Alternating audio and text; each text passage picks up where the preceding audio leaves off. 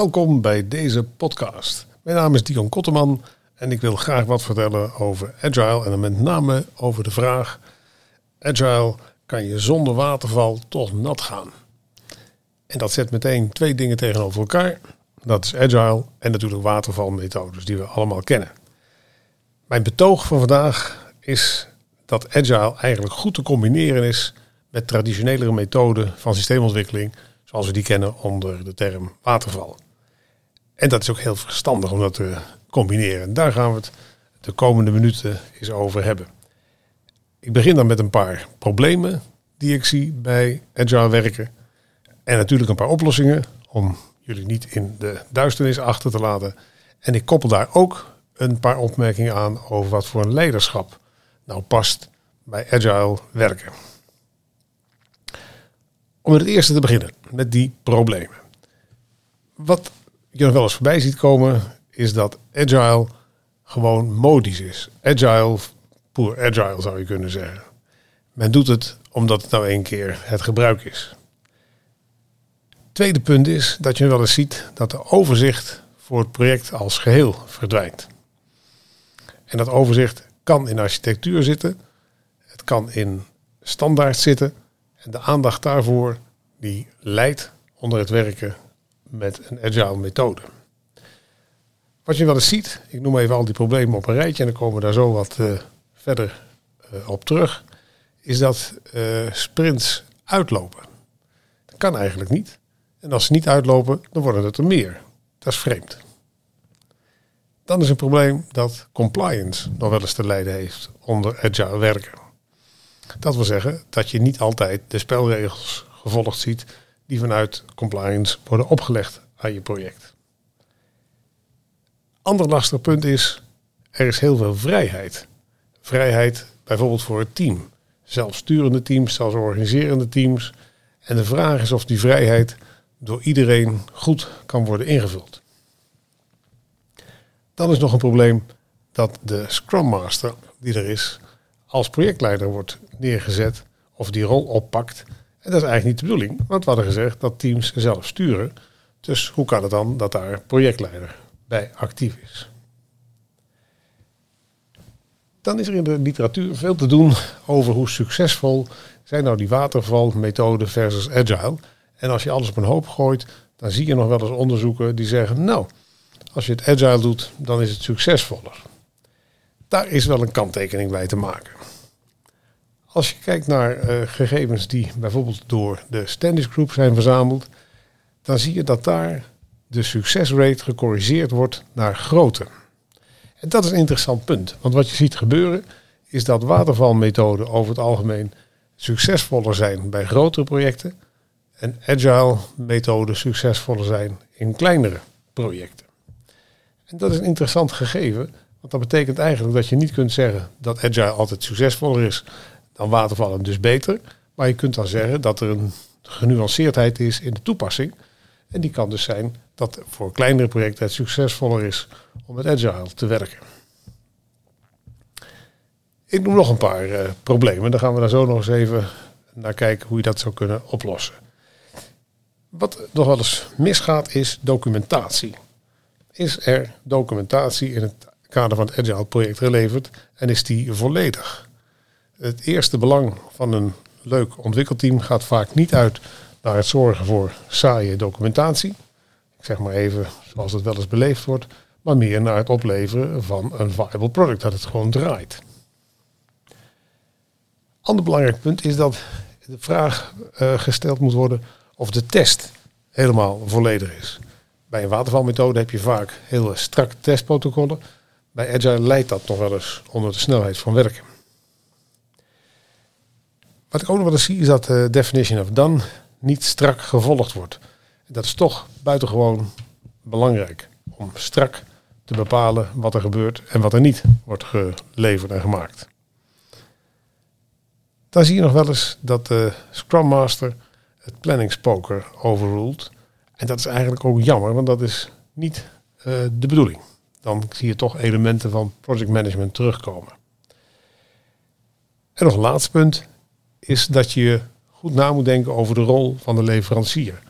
als de leverancier van je project, dus de leverancier van resources, als die gewend is om op een watervalmethode te werken, dan kan die niet zomaar ineens ervoor zorgen dat je keurig netjes ehm, je nieuwe agile personeel geleverd krijgt met de juiste competenties daarin. Ik wil twee dingen uh, wat verder uitwerken uit die problemen die ik net noemde. Dat is het eerste voorbeeld is compliance en het tweede voorbeeld is de leverancier. Ik zei net vrij stellig dat de compliance nog wel eens leidt onder het werken op een agile manier. Hoe kan je dat omdraaien? De eerste stap om het om te draaien is om te zeggen, de compliance officer die levert gewoon de werkinstructies. En die is er ook bij betrokken. Dus dat betekent dat er niet een verwijzing komt naar je handboeken, maar de compliance officer geeft gewoon een instructie wat hij verwacht. Helder en duidelijk. Die eisen van de compliance en de compliance officer, die stop je in het begin in de definition of done. Dat betekent dat je niet achteraf nog geconfronteerd wordt met de vraag waar blijft het? En is het wel allemaal volgens de spelregels gedaan? Maar dan zit het gewoon al in de definition of done. Dan is het belangrijk om de product owner erbij te betrekken en ervoor te zorgen dat hij de eisen van de compliance officer in de backlog laat opnemen. Dan heb je het over controlefuncties die ervoor zorgen dat de compliance ook traceerbaar is. Punt wel, deze uh, verbetering is dat het niet altijd populair is om deze dingen te maken. Want de gebruiker ziet dat vaak niet wat hier gebeurt. Maar het is wel buitengewoon belangrijk. En het laatste puntje om iets aan compliance te doen, dat is dat je de compliance officer de uitkomsten van de sprints en de increments mee laat beoordelen. Dat betekent dus dat je de compliance officer in de loop van het proces betrekt bij de dingen die je doet. En dat hij niet aan het eind komt en dan gevraagd wordt hoe hij het vindt met het risico dat hij het afkeurt. Dus in die vier stappen die ik net noemde, is opgenomen dat de compliance officer van begin af aan meedenkt over je projectontwikkeling. Dat hij tijdens de projectontwikkeling ook betrokken is. En aan het eind ook gewoon de uitkomsten mee beoordeelt. Voorbeeld, voordeel daarvan is dat hij op tijd meedenkt en dat ook je project daarmee geholpen wordt. Dat was het eerste verhaal over compliance. tweede voorbeeld is dat het buitengewoon belangrijk is om de leverancier van je resources te managen. Het eerste is eigenlijk dat je een heel ander contract zou moeten hebben met de leverancier dan wanneer je op de traditionele manier mensen werft. Dus dat betekent dat je heel helder aangeeft wat verwacht je van het team, wat verwacht je van de kwaliteit van de teamleden, wat verwachten je in termen van definition of done van ze, hoeveel sprints wil je hebben, hoe groot is mijn team, dat moet worden gedefinieerd. Dat geldt ook over de producten. Je moet denk ik helder aan de leverancier aangeven welke producten je zou willen leveren en wat je wilt bereiken. Het testen is een belangrijk punt om vast te leggen voor de leverancier. En niet verrassend, gegeven het vorige voorbeeld, is het van groot belang dat je de compliance eisen en de compliance standaard doorgeeft aan de leverancier hoe die dat zou willen hebben. Dit waren dus twee voorbeelden om ervoor te zorgen dat je een aantal van die problemen die ik in het begin noemde, door middel van aandacht voor compliance en aandacht voor de leverancier, op weet te lossen. Ik gaf in het begin al aan dat rapporteren en overzicht houden niet het sterkste punt is als je met agile aan het werk bent.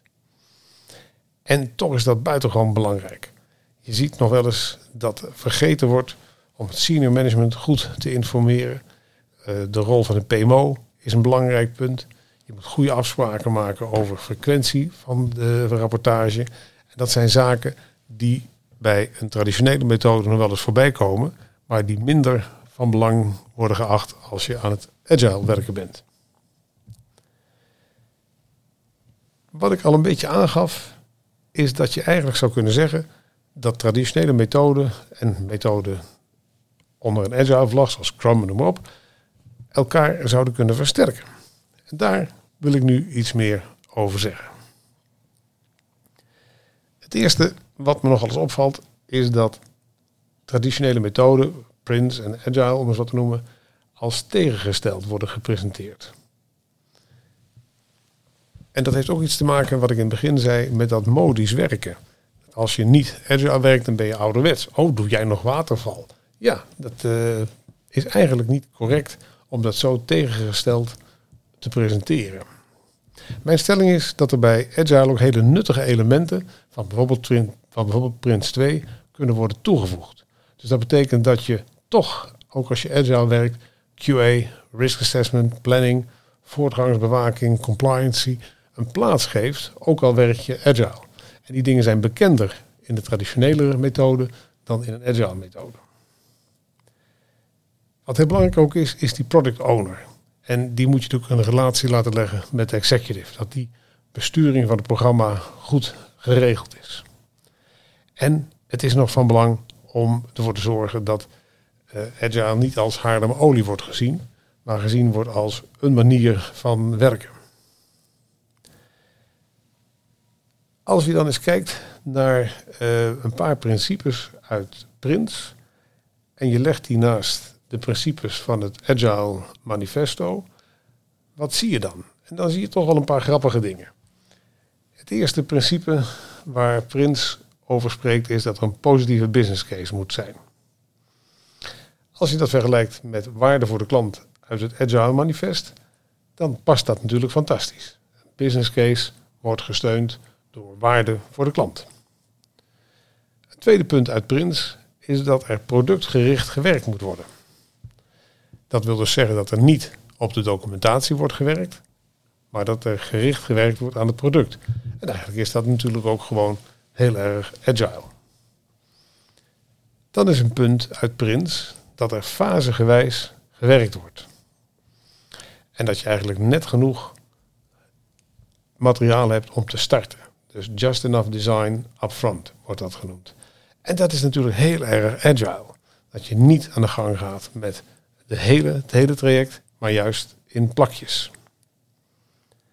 Dan is een principe van Prins dat er een wijzigingsautoriteit is.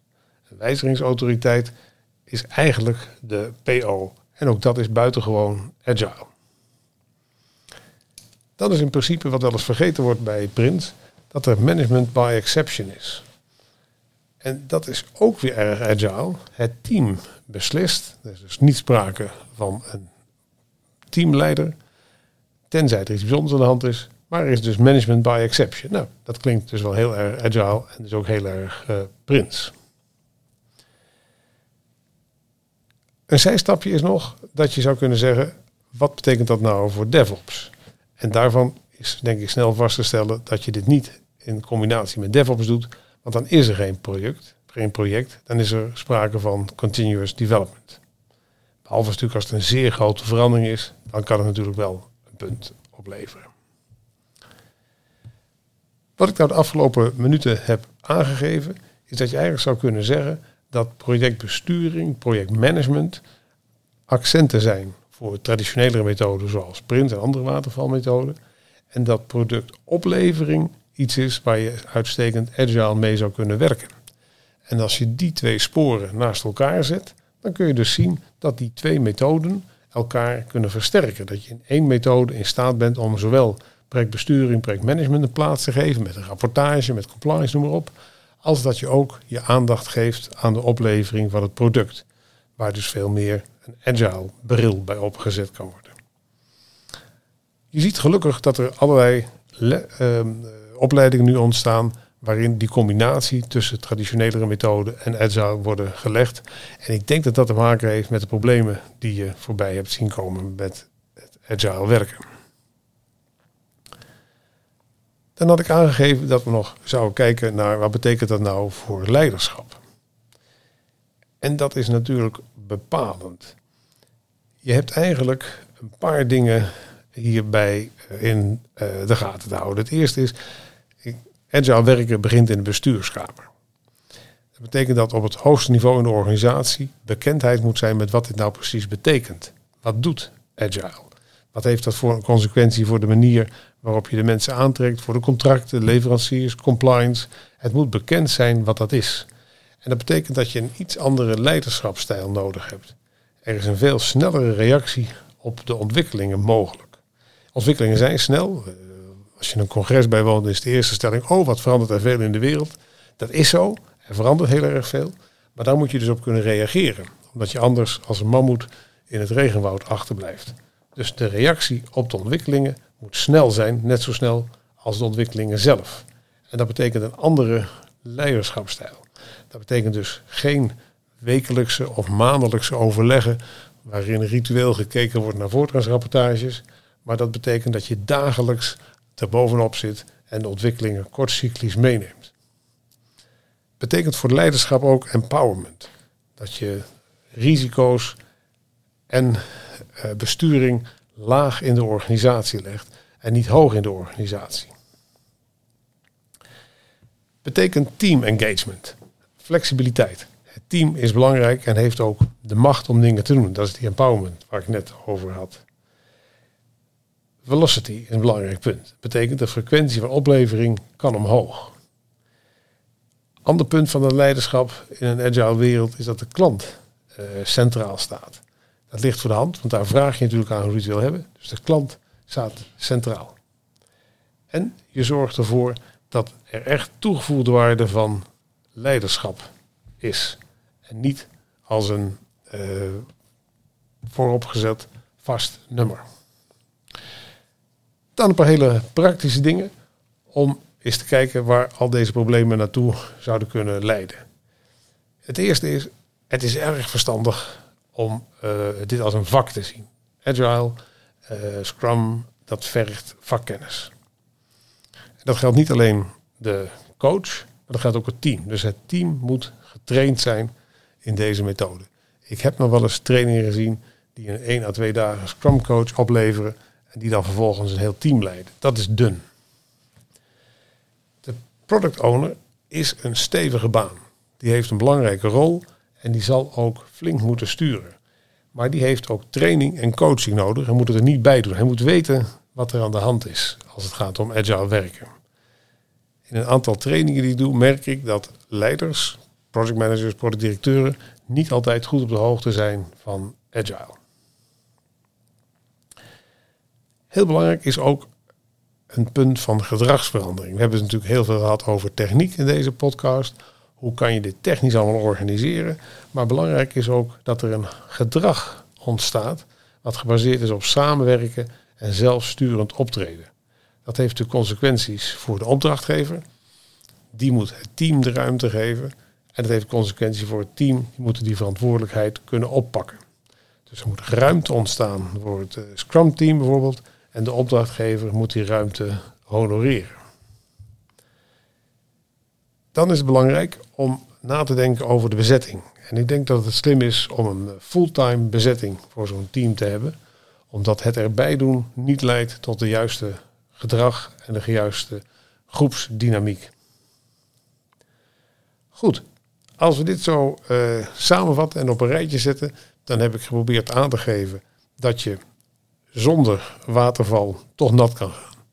En mijn pleidooi is, zorg ervoor dat als je met Agile aan de gang bent, dat je dan in staat bent om ook die andere elementen die je veel meer in traditionelere methoden vindt, compliance, noem maar op, ook een plaats te geven.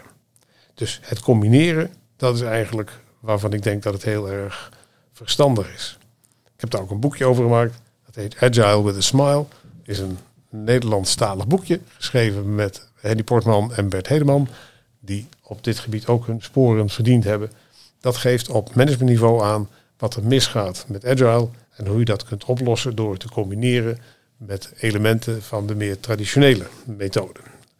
En mijn pleidooi is dat er met die traditionele methode eigenlijk niks mis is. Dat je dus die niet zomaar bij het vuilnis moet zetten. Goed, ik hoop dat dat wat heeft bijgedragen aan het inzicht en de werking van Agile. Ik dank IPMA voor de gelegenheid om deze podcast neer te zetten. En ik wens iedereen buitengewoon veel succes met het werken met deze fantastische methode.